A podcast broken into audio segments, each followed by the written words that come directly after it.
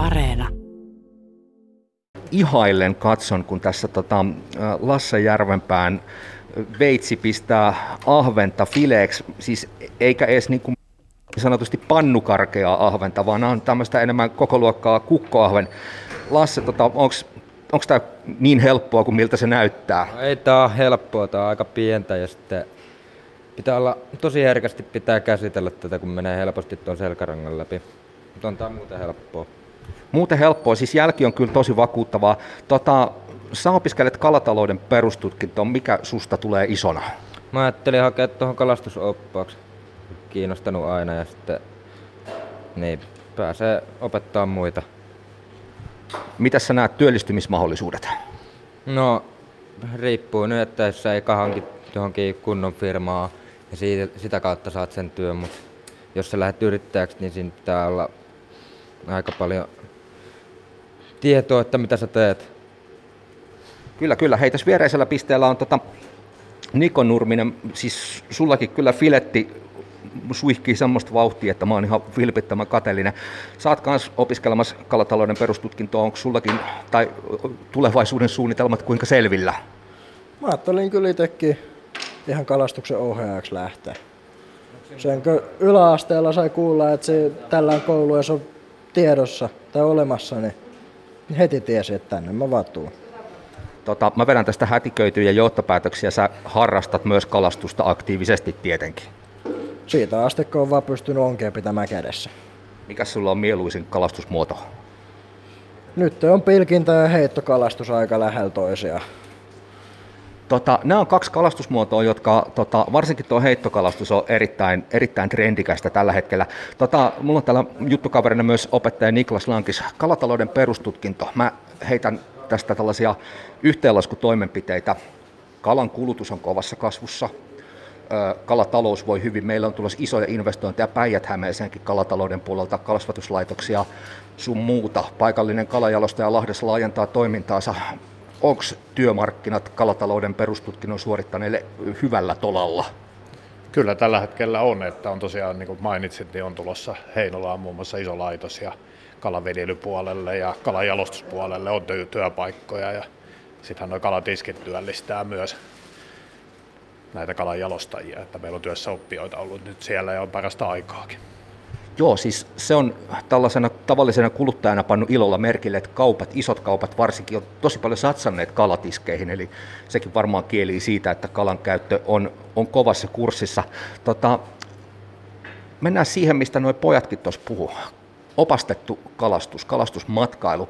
Öö, mulla on semmoinen tuntuma, eikä ihan vain tuntumakaan, vaan myös ely tämä vahvistetaan, että on olemassa tällainen trendi, jossa siis kalastusoppaiden määrä Suomessa kasvaa hitaasti. Tota, mikä sitä selittää, että kalaoppaiden työlle on kysyntää?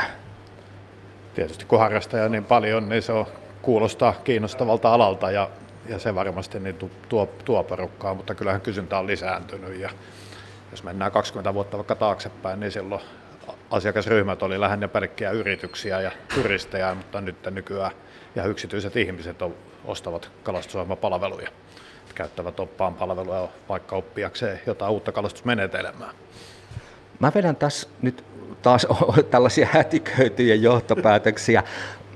Minä olen saanut omat kalastuksen oppini vanhemmilta sukupolvilta, iso, iso isät ja oma isä olleet mua opastamassa, mutta meillä on myös sellaisia sukupolvia nyt varsinkin kaupungeissa, joilla ei ehkä se vaari ole ollut kalamies tai isä ei ole ollut kalastuksen harrastaja, onko tämä tätä, että nyt on kaupungeissa iso joukko ihmisiä, jotka on tavallaan tyhjästä aloittaneet harrastuksia ja kaipaavat sitten myös ehkä ammattilaisen oppeja siihen, että miten kalanmakuun pääsee?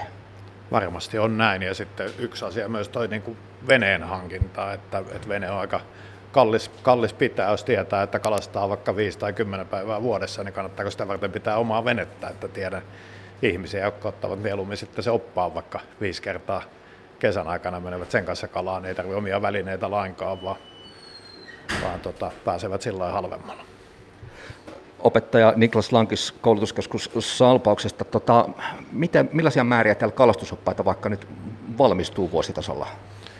Meillä tuossa talouden ammattitutkinnossa, missä on suuntautumisen kalastusopas, niin siinä meillä on noin 15 hengen ryhmä aina. Ja se on siinä 10 ja 15 välillä, mitä siitä sitten valmistuu. Että joltain kursseilta valmistuu kaikki 15 ja joskus se määrä on vähän pienempi sitten.